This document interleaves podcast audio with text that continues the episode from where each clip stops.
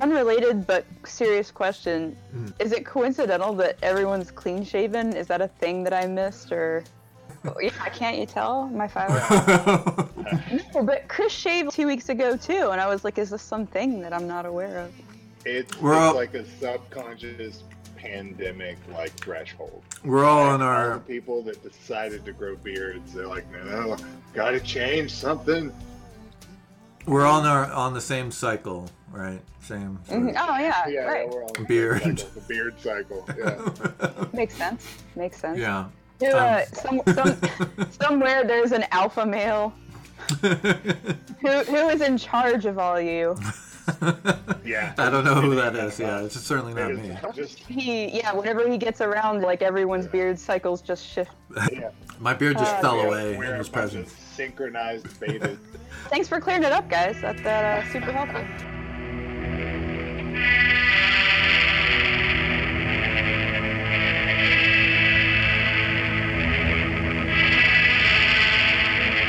Your mission, should you decide to accept it. Welcome to this week's episode of Your Mission, where we all sat down with Wildflowers and all the rest. The recently re-released, remastered, repackaged Tom Petty and the Heart. Well, Tom Pre- Tom Petty and the Heartbreakers, but not in name, but not with the drummer. And yeah, yeah. So welcome. I'm super stoked to talk about this. I've two weeks to listen to it. It was two discs, but it doesn't really make too much of a difference for me. I'll just put it on and Yeah. just do its thing. So remember that whole like story and rant I had about like the Gordon Lightfoot concert, Old Man Farts? Oh, How could we forget? to flashback a couple episodes. I was fully ready to, at least metaphorically, smell some old man farts. It wouldn't be like Gordon Lightfoot, old man farts in an automobile garage. Right. Yeah. It's like engine grease and old man farts. So Gordon Lightfoot would have been like the engine room in like a steamboat, maybe the Edmund Fitzgerald. I mean, Uh, maybe. if, we had, if we had to name it. I think it would be the Edmund Fartsgerald. All right. Yeah. I don't think we're gonna be able to top that. Um, so I was fully expecting that. We named these things. I was fully if we named expecting. things that one would win. Yeah. Yeah. Yeah. I was fully expecting that, to and go on the list, Edmund Fartsgerald. The, the wreck, the wreck of the Edmund Fitzgerald. the rank of the. R E K T. Yes. One of these days, I swear we're going to talk about Tom Petty. We really will. Eh, Yeah. buckle up. It's going to be a long ride. I was fully expecting that. And just and, and no disrespect to Tom Petty at all. Like I like his music and stuff. This is like what, 15 years into him like being Yeah, popular. This is, this is the this is the point where like a lot of people that started a similar career um, would be just repeating, you know, the same old stuff, Aerosmith, and yeah. But this is it's a fresh little singer songwriter album. I think. I loved it. I are you guys how well acquainted with Tom Petty are you guys or were you guys up to before this album? So, I think I had Tom Petty's greatest hits. I'm pretty sure that when you're born in West Virginia, you get one of those when you pop out as your birth certificate. And I always had mine because it's good to good to Yeah. show. And, and on the Um, back is the Articles of the Confederacy. Yes, absolutely. We're all You from know, Actually wasn't born here, but yeah. Yeah, I think in, in terms of West Virginia, they've written that over what was there. Like what was there was like a secession statement, and then they wrote over top of that, and then drew like with a pocket knife. they.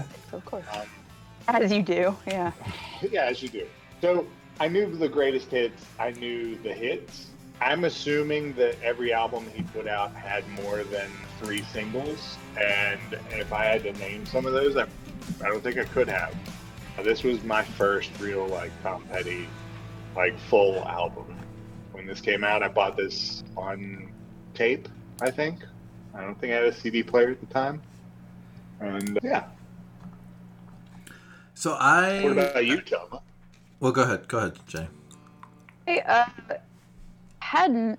I really didn't have any vast Tom Petty familiarity beyond the same familiarity we all have, which is that like you hear the, there's five songs that you hear just over the course of your life on the radio or whatnot. Beyond that, I really hadn't delved into Tom Petty.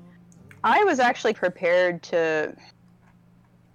I, I don't know what I was prepared to do, but I think I had like just a general impression that it could go one of two ways. Like I sort of felt in my bones, and I wasn't sure if it was true, but I felt like it could have been true. That if you've heard five or ten Tom Petty songs, you've heard like all Tom Petty songs. And I was like, well, this is a good chance to see if that's true or not. I didn't know what else his catalog was like, so I wasn't really sure how I was going to feel about it, but we'll get into it. But there were some pleasant surprises. There's some stuff that, that I was really surprised to hear.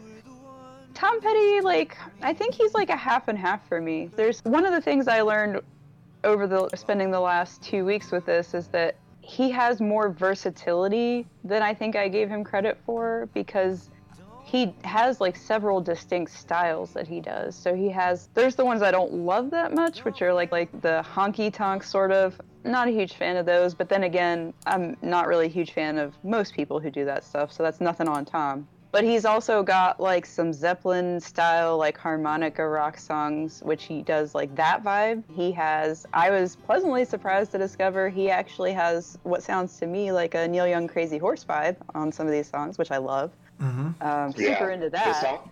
the song that's playing now has this great. Definitely, yeah. I think I wrote a note on this song, But be I- I like, should "This is like some big Neil Young vibes." I don't, yeah. So the, the Well, more specifically, I want, and I want to make this point for no reason other than I'm a pedant, but not this one. This one actually strikes me maybe as a Neil Young vibe. Um, right, right, right. Not Neil Young and Crazy Horse. just Right. Solo Neil the Neil yeah. Young Crazy, Ho- which it was splitting hairs, but Mm-hmm. Crazy Horse is like the more rock style band stuff, and Climb That Hill earned my number one for that reason because it's probably the best example of something along those lines, other than actual Neil Young and Crazy Horse that I've heard in a long time. What I was surprised to hear is that I got Elliott Smith vibes from a, a definite handful of songs. Big which time. I did not actually know he was doing. I did. I don't think he. I don't. Did, when was Elliott Smith's first record out? Right around the same uh, time. So I don't right, think. I think. I think it was a confluence there. But you're. Oh, yeah, I totally got that vibe too. I was like, holy shit, this. He, there's a couple of songs, especially in the meat of the album, that I'm like, okay, this sounds like Elliott Smith. Yeah. So that was cool, and then I was like, "Holy shit!" Tom Petty's doing a lot of stuff that I didn't realize he was doing, and props to him for being able to do several different styles pretty well.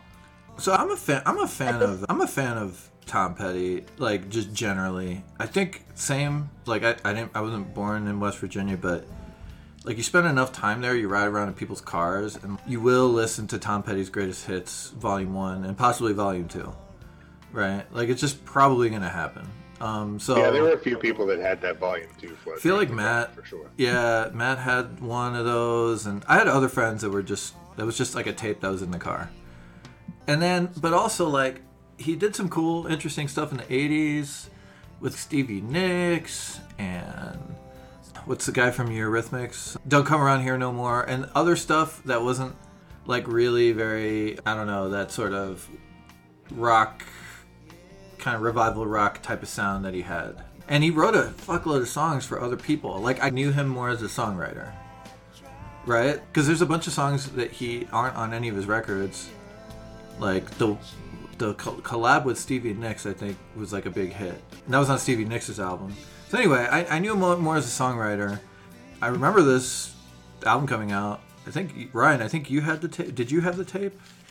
Yeah, like a bunch of the songs on here I forgot about It's Good to Be King. I forgot about You Wreck Me.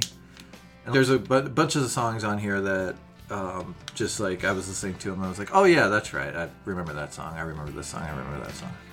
I really liked it. And I think, I don't know about a double album. Like this is a good exercise to cut this down to one album. Because Yeah. I think it's one, I think it's one great album and a pretty solid double album, if you ask me. Yeah, I think so. I think what ended up happening is that when he took the double album version to the label, he had just changed labels. I think he was on Warner Brothers for this. Mhm. I think I may be wrong, but whatever it was, like this was the first album on that label, and I think Rick Rubin was a big part of getting him on that new label. So he took this as a double album, and they said no, cut it down to one. But when they did the "She's the One" soundtrack, a lot of the stuff that's on the second disc of this double album is actually on that album. That's kind of the second pair. I read that and I had no idea that I'd never listened to the She's the One soundtrack. I never listened to the She's the One soundtrack. That was a BMG thing for me. That was a BMG. That was uh, that was like a monthly disc. That was like a monthly disc. Yeah. yeah. It was okay.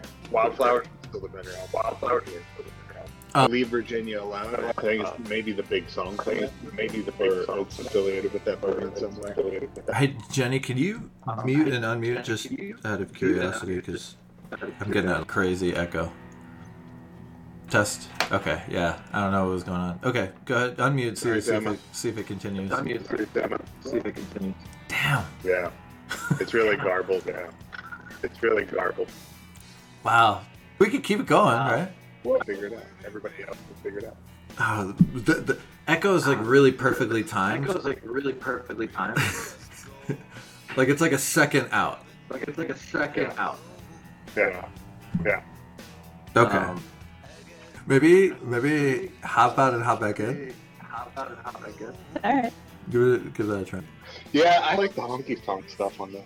Like, like when I just listen to the album on my own, I kind of enjoy the honky tonk stuff. Hmm. Like, I had a hard time picking between Honeybee.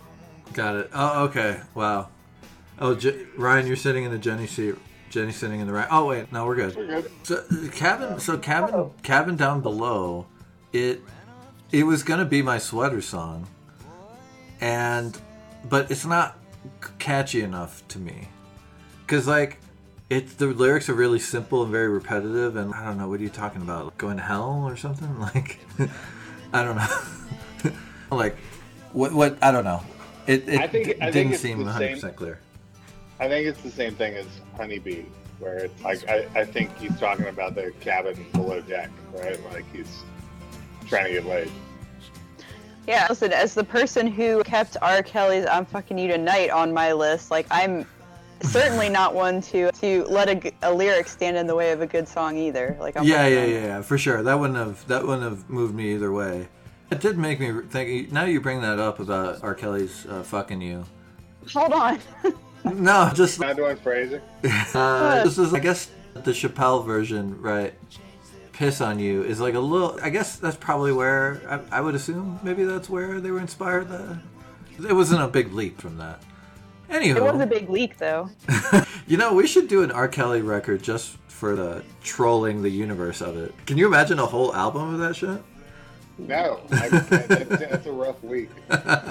Yeah. Yeah. Okay. What was okay? What was the song that you guys remember the most from back in the day from this record?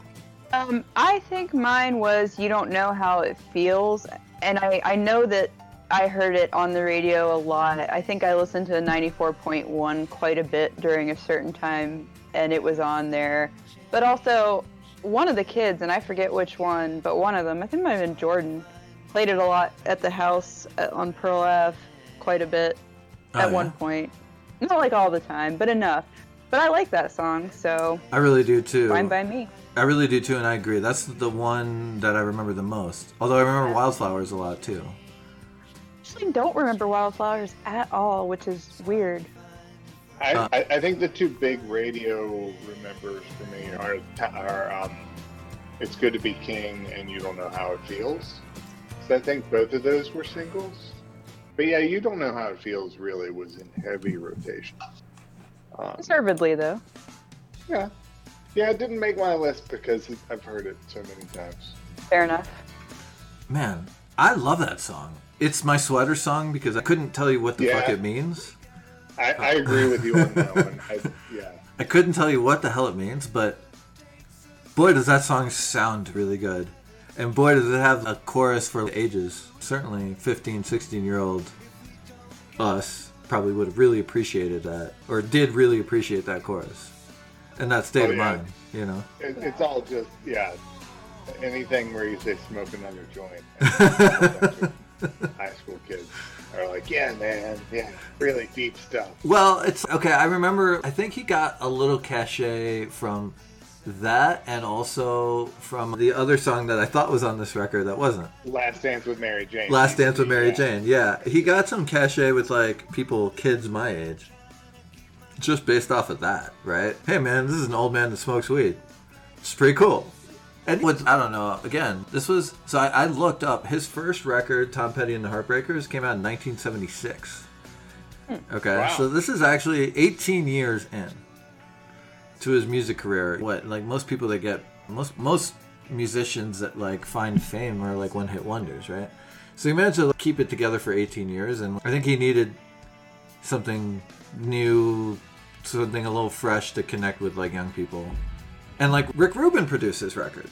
That's, Yeah. we haven't even talked about that, which completely makes sense, right? Like it, to me, at least, it completely I mean, I mean, this the studio tone for this is perfect. To listen to the way that the drum kit is mic'd through this album is just everything is clear and pristine, and the levels, the levels, yeah, they're like.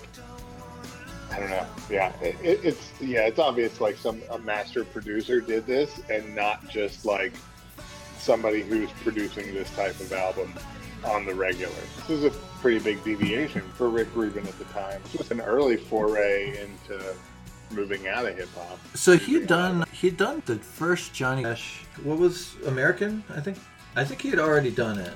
I thought I thought he did all those later. Uh, I might be lying.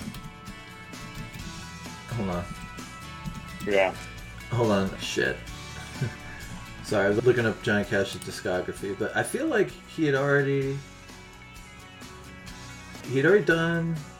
Okay, so American Recordings came out in 1994, and it was recorded in 1993, and this came out later in In 1994. 90 and Yeah. and was recorded in 1994. Okay. So just right before. Yeah. And didn't Rick Rubin produce? Um, yeah. He he had so much under his belt at this time. Yeah, Black like- Crows, Yeah, Black Crowes. Yeah, I was about to say he had produced other stuff outside of. Blood Sugar Sex Magik. Yeah, yeah. The, I was gonna say the Chili Peppers. I, yeah, he produced some stuff oh, outside of hip hop. So Slayer, or no, the Cult. The Cult. That was, I think, the first group. No, it was Slayer. He produced Reign in Blood. Can you believe oh, that? Did he? Yeah. I know, I know. The dude is just like it's okay. He made like he produced an Andrew Dice Clay comedy record that I think is actually one of the best comedy records of all time. It's called "The Day the Laughter Died." Okay, and so the concept of the record is that like because at this time he was doing fucking uh, Dice was doing like Madison Square Garden. This was like the height of his popularity. I don't know if you guys remember Hickory Dickory Dock and all that shit. Yeah. Oh. Oh. Oh, yeah. Anyway, uh, so Dice, uh, so they decided that their comedy record was going to be recorded at a club, like at two in the morning, after he had done Madison Square Garden. So he had done Madison Square Garden like earlier in the night. Then he goes to some shitty club that nobody knows about, and does like a two-hour set. And in front of like tourists and people don't even understand English, and he just bombs like the whole like he's just bombing the whole fucking time, and it's insane. It's really fun. It's really fun. The jokes are pretty funny, and and they're different from the Madison Square Garden shit because there's no nursery rhymes or any of that bullshit. He is actually doing pretty good jokes to an audience that hates him, just can't fucking stand him. I don't think anyone had ever done like comedy like that, especially recorded. Yeah, that's crazy. Yeah, anyway, so yeah, fucking Rick Rubin, man. The dude is just a monster. Like, Oh, and the club he did it at was Dangerfield. yeah, so there you go, Dangerfield. Yeah. Wow. Yeah. I have to check that out. I don't think I've ever listened to that album. it's pretty good. It's pretty good. I know Dice gets a lot of shit. I definitely, there's definitely some I definitely have a fondness for Dice. I actually think he's a halfway decent comedian. Like his material is like ob- completely objectionable, but it's pretty fucking hilarious. But anyway, sorry. Back to Tom Petty. Yeah, so to me it makes complete sense. Rick Rubin was involved in this. It's simpler. Remember saying "Don't Come Around Here No More" and all the other stuff from like the '80s. Yeah.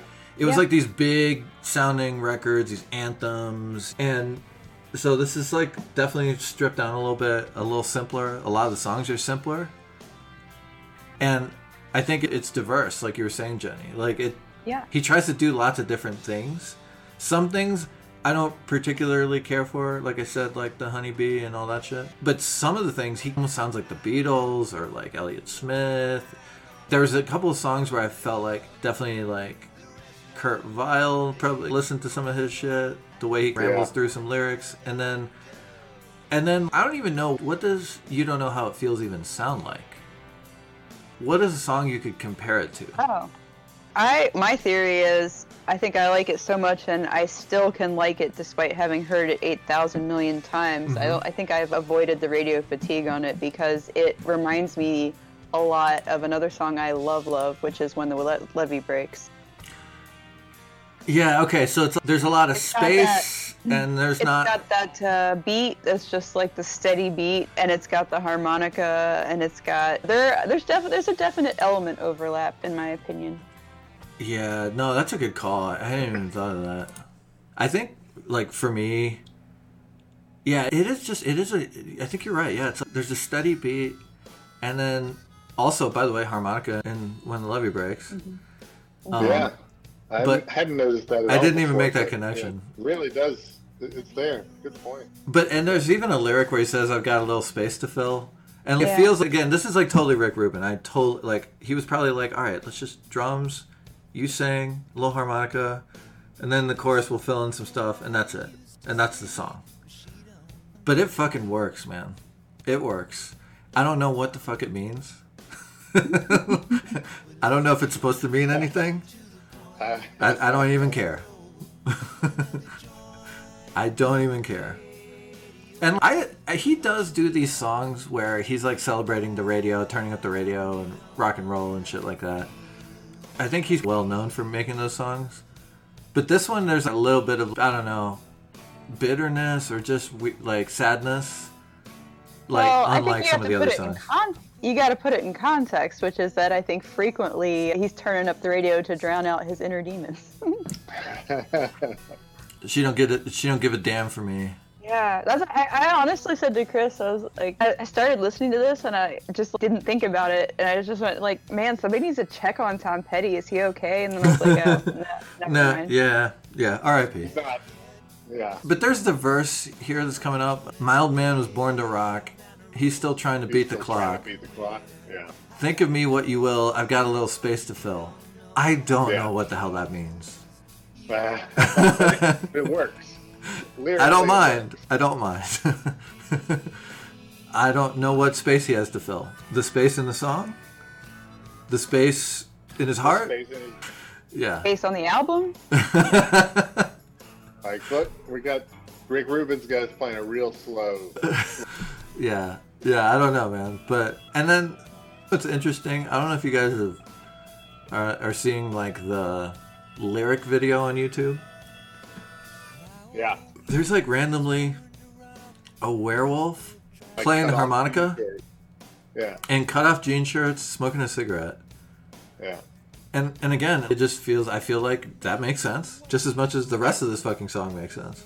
Yeah, yeah, I feel like that's a part of some tarot deck. Like somewhere there's oh you got this smoking jean short oh yeah, yeah. That means next year is gonna be a tough year for you, man. It's gonna be a rough one. so I guess now seems like the as good a time as any to make my case for California because you guys aren't wrong. I don't disagree with you. okay. But I would also put up for consideration California. For example, California's been good to me. Hope it don't fall into the sea. Sometimes you gotta trust yourself. I don't know what's going on there either. Like we have just, I feel like, covered three different subject matters, and none of them are actually related that I know of.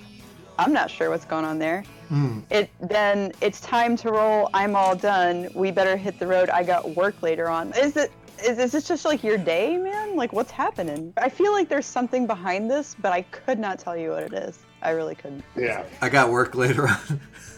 Yeah, like it's mean, like oh, someone man, tape recorded. Someone was like secretly tape recording him.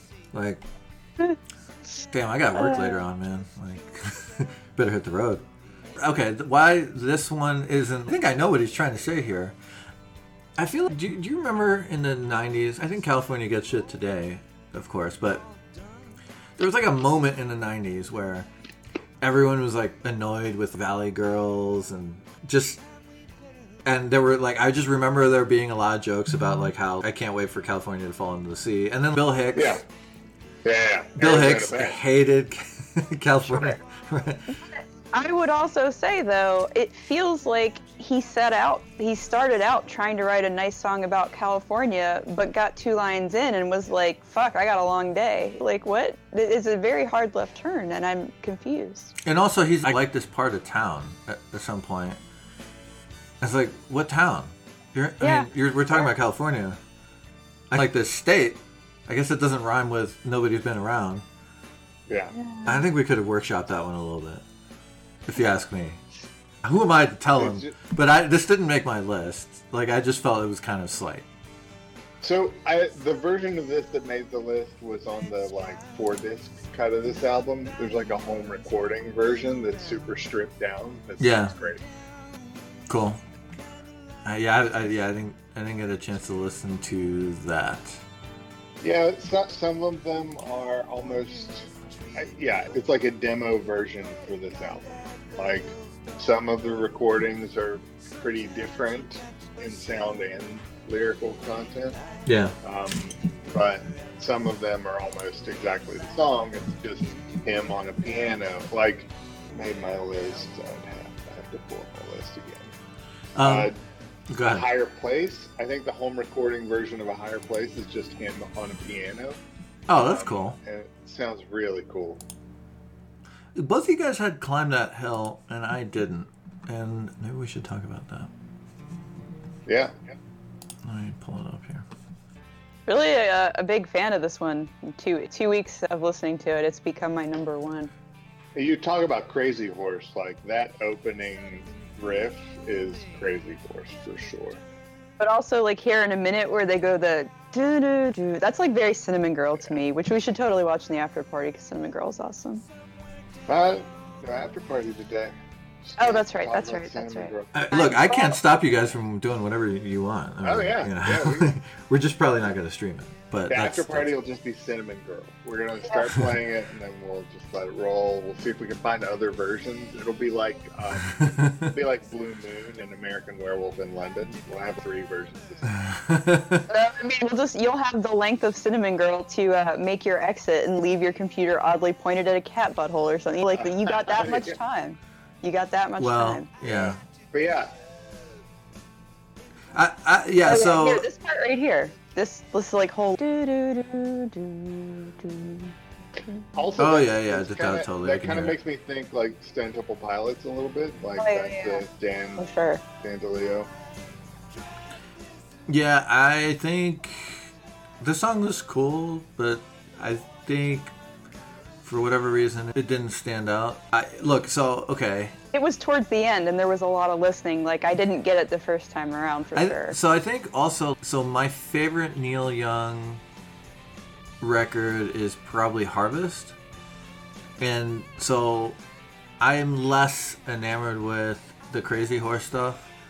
Uh, but what's Cortez the Killer? There's a couple of songs that are really fucking good and epic and crazy and cool. But generally, I'm more of a mm, stripped down Neil Young on guitar and harmonica. Uh, Neil Young. Yeah, I, I was like rocking in the free world and into crazy, like up into Crazy Horse. which that that was my avenue into Neil Young, rocking in the free world first, and then it was like, all right, I want to hear some fucking distortion. Like that, I, I liked punk rock Neil Young, right? Just like simple lyrics, pissed off, grungy, loved it. Yeah, And like his quiet stuff definitely has its place, but if you like gun to my head, maybe made me choose, I would go with Crazy Horse Era. I think, which I'm pretty sure I was exposed to before Rockin' in the Free World. I think. Pretty sure. Yeah, my family were not that cultured. They were not listening to Crazy Horse. So I the who introduced me to Crazy Horse and all that stuff was actually the Hankies, Cullen Hankey and Tom Hankey. They Tom was a covered sports in the Grand County Press, but he was a huge Neil Young fan, and he always had that shit playing anytime I went over there. And that guy was uh, man. Shout out to Tom Hankey. He had he was some he was super creative and interesting. A little bit mean sometimes, but but generally a cool guy. And he wrote this. He growing up, he wrote this script, and the script is so hilarious because he had the same kind of weird taste in like oddball like science fiction and stuff like that. He wrote the script and it was called Raids. And so the premise is that uh, some sort of virus is starting to go around that is a combination of AIDS and rabies.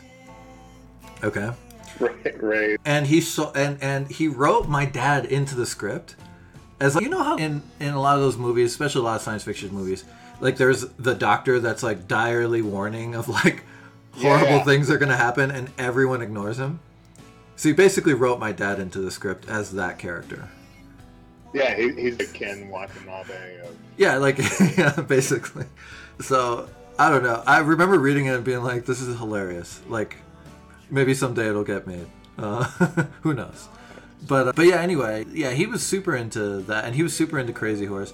And i feel like there was a like pearl jam crazy horse connection Yeah. like they played Mirror together Ball. mirror ball okay there was mirror ball but then but also they would play live together and i think at the height of their popularity pearl jam would bring neil young and he introduced i think neil young probably to a lot of people our age that didn't have Yeah. parents that were into them or whatever i think at This least is- according to my memory this. The song is playing now, "Hung Up and Overdue." I think I saw that on both of your lists. yes Didn't make my list though.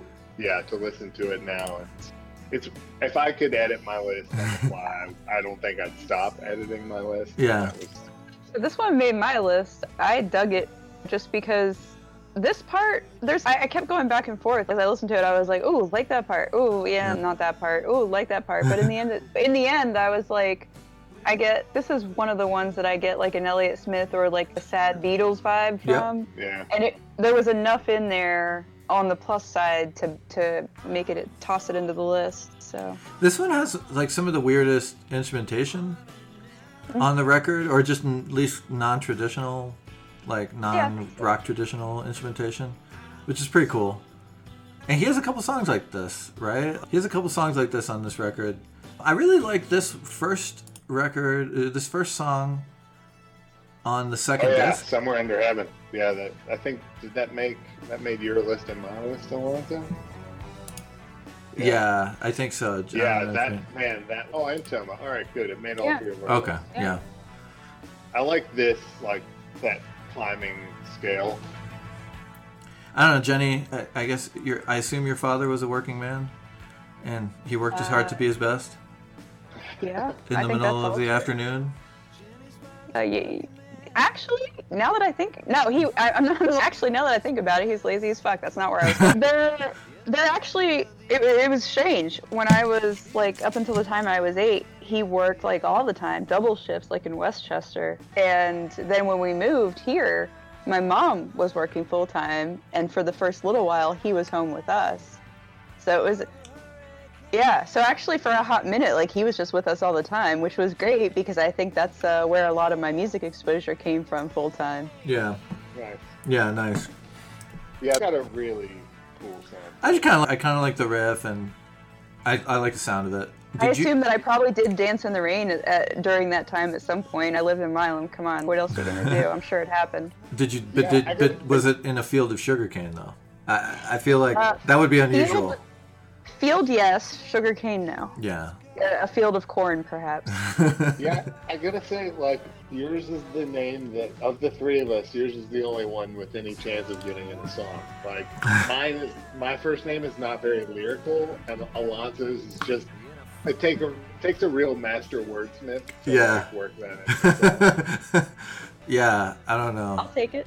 I, let me also make you guys feel better for a second because it has been probably I don't know 20 25 years and I in the first 3 months got tired of people being like Jenny and it still happens today Oh, and it's no. bizarre. I forgot. is Yeah. bizarre.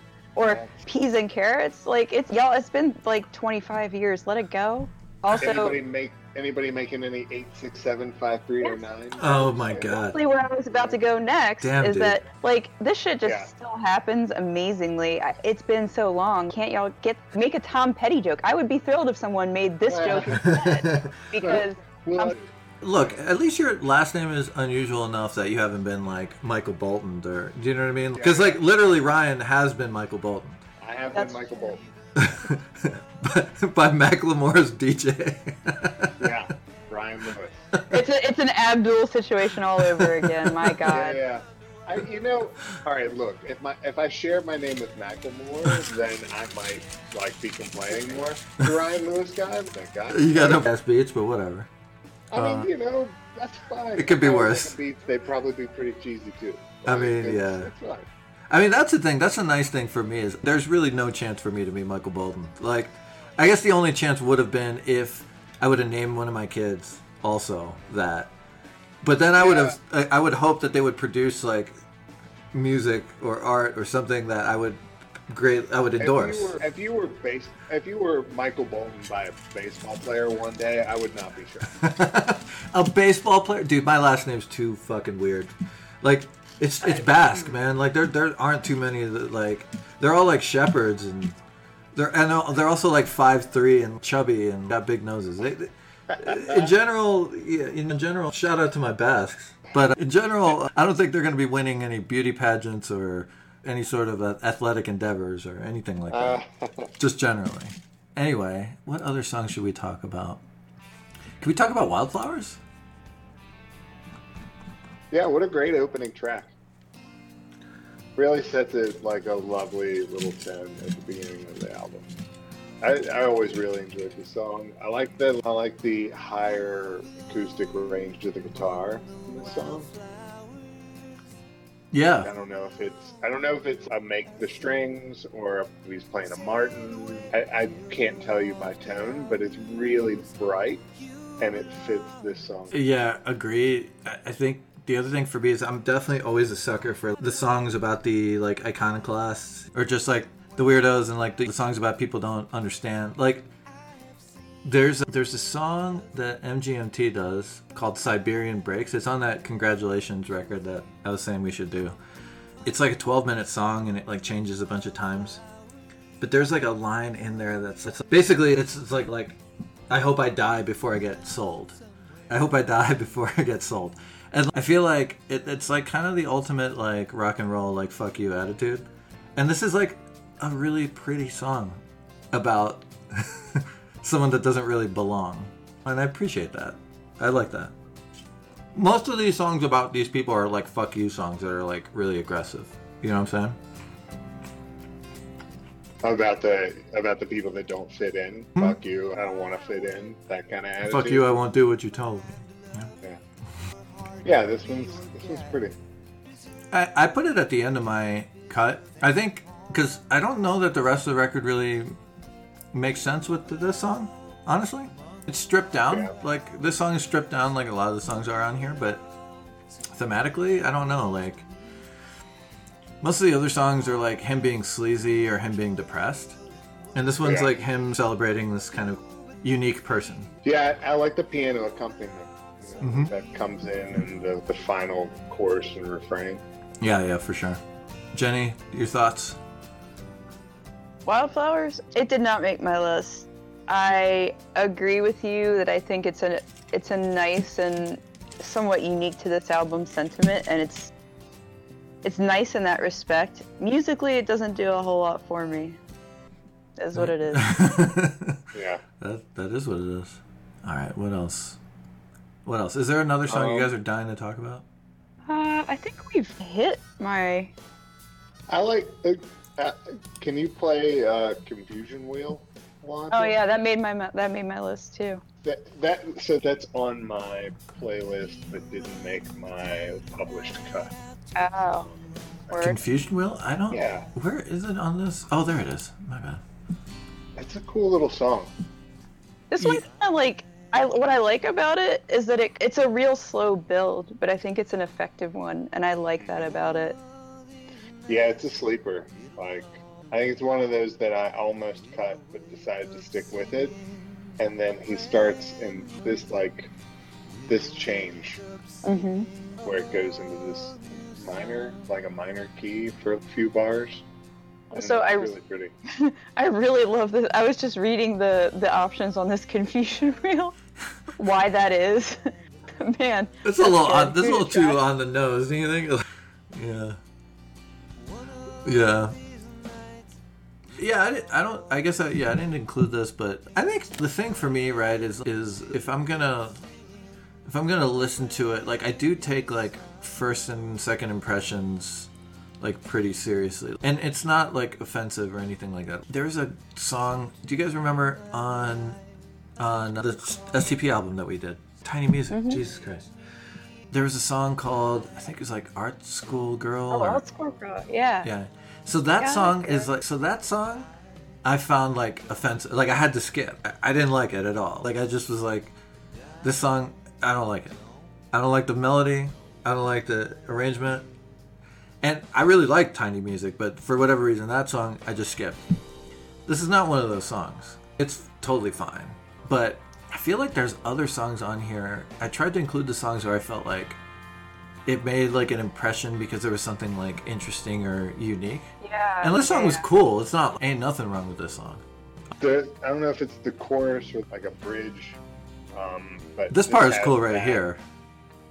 Yeah, this has that nice Elliott Smith feel at one point, and then it pulls in this. Yeah, adds a little bit more western to it. Do you think that? Yeah. Do you think that? Because he does some double track vocals on here. Do you think that the double track vocals like makes it so you feel like it's more Elliott Smith? I don't know. Because like he does that a lot, famously. I guess I hadn't actually recognized that, But this, but maybe. so this is not that. But this sounds. This has an Elliott Smith sound. To it. Yeah, I think that's because of the minors, though. Which, Mhm. as I'm, I'm a sucker for the minors. Yeah, Yeah. Cool. yeah. I think It's a just really cool fun. it's a it's a nice slow burner. One that that there were there's several songs on here that I, I wrote down like at first. As, there's nothing wrong with this song, but it's not really. I'm not really sure like what's notable about it either. But this one is one that maybe gave me that impression like right at first, but then like I listened to it the more I think a couple times and I was like, no, this one's I can pull it out of that pile. Hmm. All right, I'm gonna play "Wake Up Time." I think that's probably nice. the last this- one I want to talk about, at least for me. Did this make my published list? No. This is It another didn't. one that's on my playlist but didn't make my published list. So, I'll admit that I don't love the arrangement, but I actually really like the lyrics here, and I think this is one of the more, com- more. There's more to it here lyrically, like than some of the other songs, hmm. and I really like the chorus, and it's like him with basically just like piano. It's cool, pretty different from the rest of the record. I'm not sure what else I can say about it. I did. I did. I like the little. I like the chorus a lot. Kind of Bob Dylan esque. A little bit. A little bit. I don't love. Also, like, there's a- a little bit of maybe Queen or Freddie Mercury. I was gonna say. I know it sounds silly, but like a little Ben Folds. yeah. Yeah. And uh, and so It yeah, al- I'm not gonna disown Ben Folds. Like he's got a couple. He's got some songs. Always feels so weird to listen to things that happened before the thing we're referencing and being like, oh, I hear X in that. It's technically you hear this in Ben Folds probably, but That's like right. we're not listening to Ben Folds right now. Exactly. you gonna do? Exactly. Yeah. That's well, right. I, I tend to think of that statement in going, as going in both directions, right? Like, you know, I can't put the timeline on it myself, but like, one of the two, there's an influence of one of the two. Did we want to talk about our Freebirds? You guys both had a higher place. Mm-hmm. Yeah, I think Higher Place works really well. Okay. Okay. I'm curious to hear the rationale. The rationale here for that. Mine was it was I, I don't know if there's anything I could really easily pull out as a musical Freebird, this was a thematic Freebird for me. Yeah, So like this strikes me as almost like an REM track. it does. Yeah, that's exactly the note I wrote on uh, this song. I was like, this Yeah. kind of feels like a little bit of an REM thing. Yeah. Is it the tambourine? Is it that? Yeah.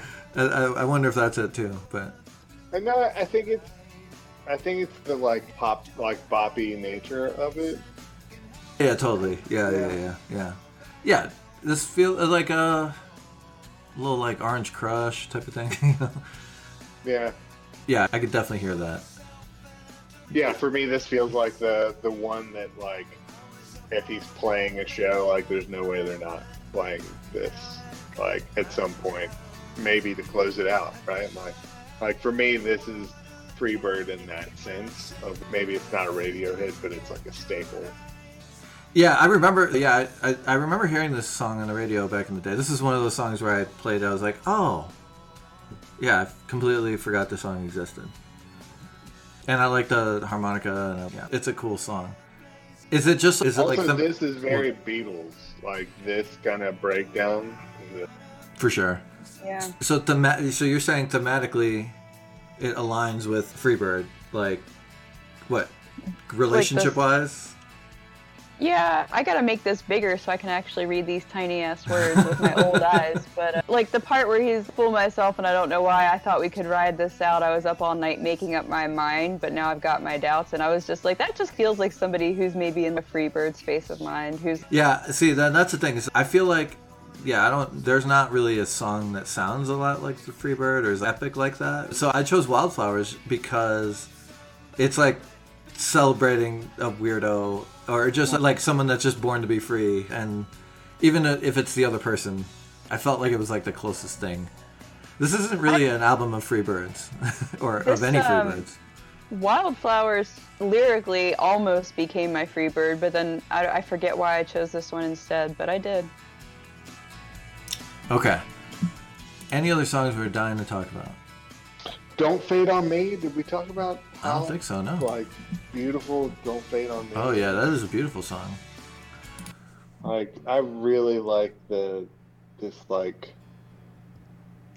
stutter step progression. It's just a beautiful song.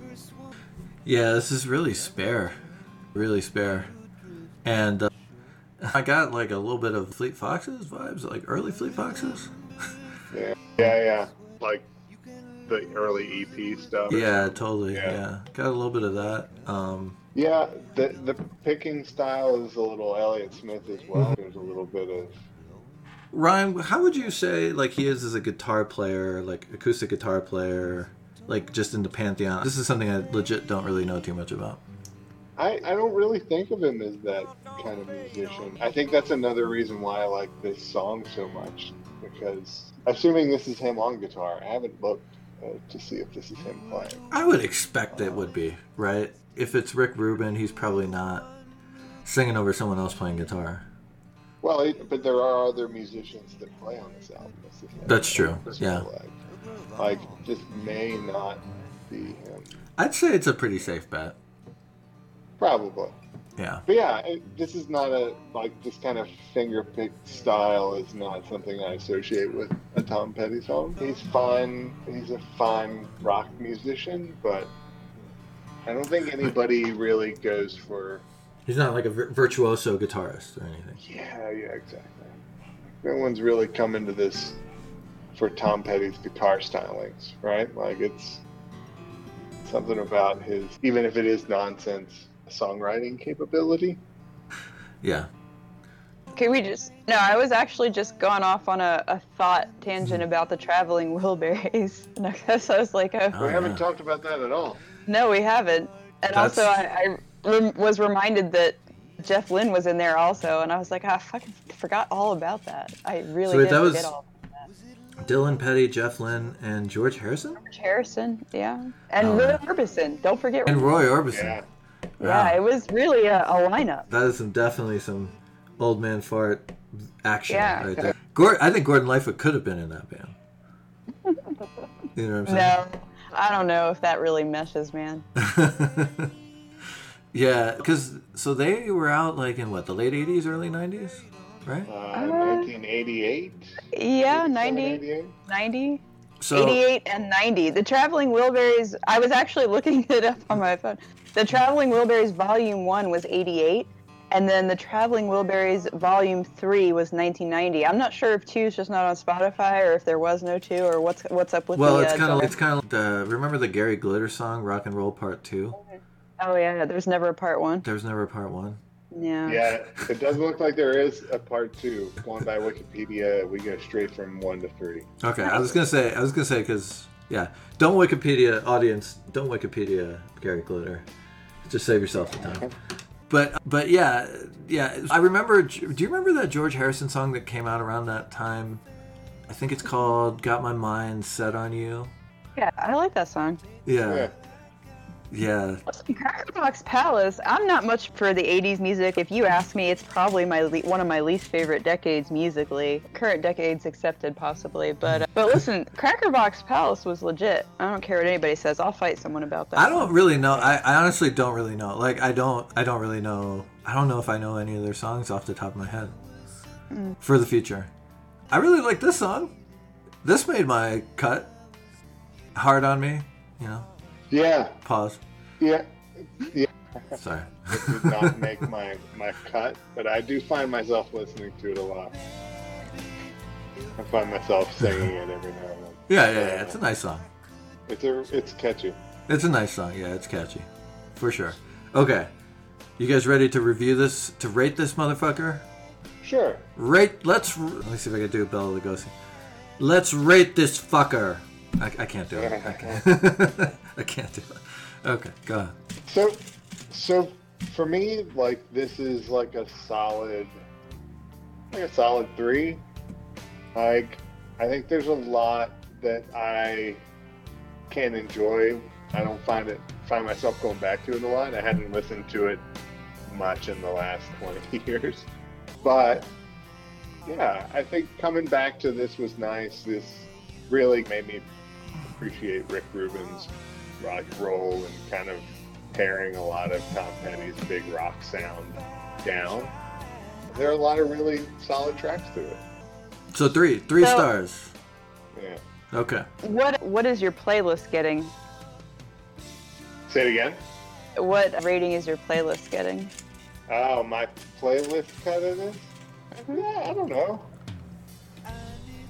I don't know. I, I think I end up at about three, maybe three and a half. Your playlist cut. the- say it again. Your playlist cut. Yeah. So I got real mathematical with it this time, and I went through and gave everything on the first two albums a numeric score from one to five, Okay. and then literally sat here with my calculator and, and did the average. right. Oh, beautiful. Um, Math. No, I, I screwed up. I did it for my playlist first, which gets us it gets it's between it's actually between 3.75 and 4. I don't know what you want to do with that information. point three but point eight seven five. For, for my play for my playlist, yeah, the playlist is real solid. The whole first two discs, I there were too many, and I kept trying to do it, and it wasn't coming out. But I feel like in my heart that the average should. I think it's properly around three. I'm with you, Lewis. I think that there's there's some great material on here. There's also a chunk of stuff that's like perfectly fine, but just doesn't really grab me for whatever reason. And then there's there's like two or three that I'm actively just like unhappy that exist. so I, I think that three is a really solid characterization of the whole first two albums, all told. I think that's fair. Okay. Excellent. I completely unscientifically and not at all qualitatively, I'm going to give it a 3.5. I think there's some really good songs on here that I didn't even re- know about or remember at all. I think there's a bunch of really catchy songs that I'm completely not unsurprised that were like big hits. I think he feels like it, he's revitalized and like I, he made a couple of like real dodgy records in the 80s and I think there's just a couple of really beautiful like I love I think Wildflowers is like beautiful. I think You Don't Know How It Feels is definitely like in a kind of all-time classic and then it was just nice to listen to the record and be like wow, this song is pretty good. Oh, hey, this song is pretty cool. Oh, I'm getting some Elliott Smith. I'm getting some this and that. So my expectations, like we started out, uh, as we as I described when we started out, were like I would say in the middle, right? Like I was waiting for a three. I got more than I felt like than a three. I got a three point five. Also, randomly, that fucking Rod Stewart song that I probably haven't listened to in 25 years. Yeah. um, didn't had no idea it was a Tom Petty song. So I'm gonna give it a I'm gonna give it a 3.5. Okay, a couple things. So this is what I was thinking about for the rest of the year. We do two more for the rest of the year and call that season one. And then I'll have time, in theory, to uh, be able to edit everything down, upload everything to YouTube, upload a podcast. Season one will wrap up at 15, 17 episodes. And then in the new year, we can just start again. Yeah. Because, like, I know a bunch of us are going to be. I don't know. Actually, I don't know that a bunch of us are going to be traveling or whatever, but, like, my life is going to get more complicated with the kids being at home all the time and stuff like that. Sure. And we've been trucking along with this, like, pretty consistently. So I feel pretty good about doing two more and calling it a year. Yeah, I think that'll be a good season. Secondly, what are we doing next week, Jenny? I don't Um, remember. Did, did you say? I haven't said. And I, I don't know. I agonized over it a lot over the last two weeks and even more today. I don't know. I don't know if this calls for a vibe check. If, if I should give you guys give you guys some options, or I actually had one idea, and then I like this morning I was like, we should do this. Yeah, I'm gonna do this. And then in the middle of the day it changed to something else, and now you've given me a third idea. So man, I'm all over the place. Okay, I don't know. Just go with what your heart tells you. Listen to your intuition. Fuck me. All right. See, this song didn't even make my cut, and I kind of like it. Like re-listening Yeah. to it now, I'm like, okay, this song's This pretty is- good. Again, on my playlist, but not on my cut. Yeah. Yeah. Uh, let me Yeah, let my- me at least let me at least give you like Okay. two. I'll, I'll give you one option, and then you have the option to uh, hear another cho- choice if you want. How about that? Okay. Sounds good. So, the option that came up today is that since you're, since we brought up Neil Young, I actually thought that like hitting "Everybody Knows This Is Nowhere" and "After the Gold Rush," since they're such short albums, might actually I would enjoy the shit out of that. I don't know how y'all feel about it. So that's one option Mhm. is to hit some Neil Young. Yeah. The other option is to, and I will say also that it was impossible to narrow this down to one album, but one album only has six songs on it, so we couldn't even cut it really. It would well, be hard to we could do a different challenge. We could do a different Yeah. mission. The other thing I settled on was like a two disc one cut, but it's two albums one cut. You, like the total combined is like 17 total songs, which is less than what we've been hitting. Yeah. Um, Yeah. So that option is Love Forever Changes and Da Capo, which I think are 66 and 69 respectively. I don't know if y'all are you guys familiar with Love? Oh, yeah. So I took a trip. I took a trip with my dad last year into Utah, and like in 2019, and we listened to Love like for the entire trip all fest. It's great. Yeah, Forever Changes is a fantastic album. And you wanted to do what was the other one? Da Capo? I don't know Da Capo. They're very close in time issuance, and there's only six songs on Da Capo because I was like, these are too short to do a one album like assignment. Do you want to Do- those two? Let's do. uh Let's do a love. Like I'm. Okay. I've never. I'm not all that familiar. Oh, listen, Let's go. let me it. love is the kind of thing that there's my third one of my third runner was i felt like maybe a little too much right now because it's a foundational album but it's heavily intertwined with a lot of like social and semi-political commentary and i was like i don't know if that's what we all need right now um, Yeah. and this one, the nice thing about Love is that it's just really like it, you can just it's the sort of thing you can sit down and music nerd out to. The guitarist Arthur Lee, R.I.P., is he? I think he was black or half black, so he's like a Jimi Hendrix character. really cool band. It's 60, it's late 60s. It's good stuff. One of for what is it? Forever Changes is a little more or, artistic, but when I was listening to Da Capo, I was like, God damn, that was just a really good album. It's a little more rock based, but it's really good. I think you guys will love it. So Yeah, you. So at some point, you when you were visiting, seven and seven is yeah. We talked about that. Yeah, Uh, yeah. So, yeah, and, and and I put on the Damned's cover of uh, "Alone Again" or, Oh, nice. and you were like, So- "Oh, this love song." I was like, "I don't remember. I, I don't know who you're talking about." and then you turned me on to that album. So yeah, Um, really good. Chris told me today that it, they, and I think I made you watch the Seven and Seven is video where they talk about the drummer was just like, I could not keep up with this. Like, I couldn't play the damn song. It's too much. And Chris was saying, like, I brought that up w- earlier today because I was like playing for him. I was like, yeah, that's what I'm thinking of doing. And he's like, oh yeah, like they didn't say it in the video, but the reason why that drum was so insane is because the guy had a, a meth addiction, and that's the only way how it got to be like in, just so much that normal people could not play it. Shit. So Nice. in any Yeah, event, this will be fun. So we're gonna we're gonna do both of those albums cut into one. yeah, I think that's a good assignment. It's going to be hard to do, but I think it's doable. I I like it. I'm with it, and I'm excited. I, I, look, I always. I always like listening to, to stuff that I like. This half the point of this shit is like to expand my brain. So Yeah. Alonso, some of this stuff, some of this stuff is like they work in, they do it in a really nice way, but they work in horns that kind of are a little bit Beirutish to me. Some in some That's places, cool. I think between the two albums conceptually, I I hope you'll be able to find like something that you're like, yeah, this was worth it. Oh this was oh, I have no doubt that I'll be able to find something. If you want to Yeah. start with the if you want to start with the rock, start with Da Capo. If you want to start with the more creative stuff, hit Forever Changes. Okay. Yeah.